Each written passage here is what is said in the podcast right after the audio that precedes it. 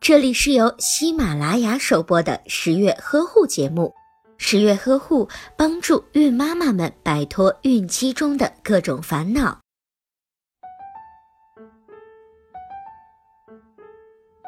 小宝宝是全家人的心头肉，生了病啊，可是一件大事情，需要赶快去医院进行检查。可是到了医院，人又非常的多，好不容易轮到自己，却又因为着急说不清原因，没用的话说了太多，越急越乱。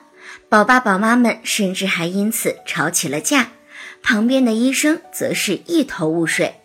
那么医生到底最想知道什么呢？又该怎么向医生说清楚宝宝的病情呢？今天十月君就来说说在门诊当中怎么跟医生描述宝宝的病情。首先需要保持好的心态，出门之前就需要理清思路，过去和现在的病情有什么关系？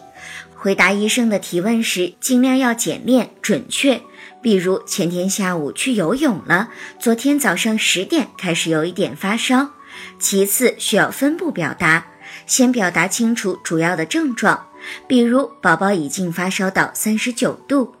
最后一定要实事求是，不能太过夸张，如果故意将病情说得很严重，就会影响到医生的诊断。另外，使用数量化的形容更有利于医生对宝宝病情的判断，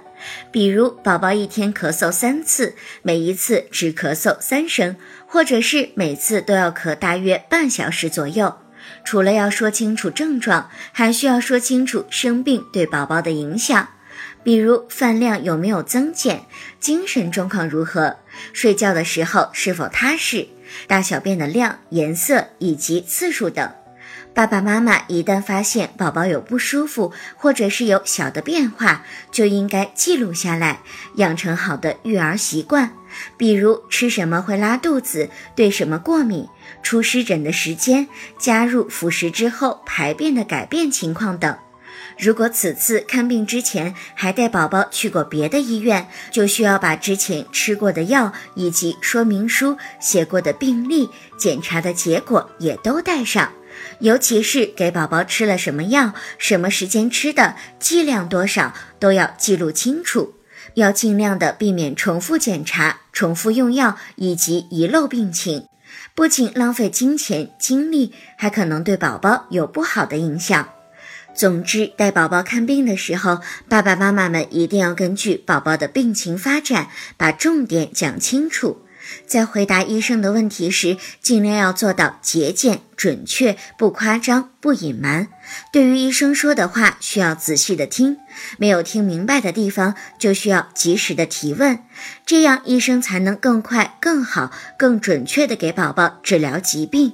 想要了解更多的育儿方法，欢迎前往十月呵护或者是宝宝呵护的微信公众号，十月君会以渊博的知识为您和您的宝宝保驾护航。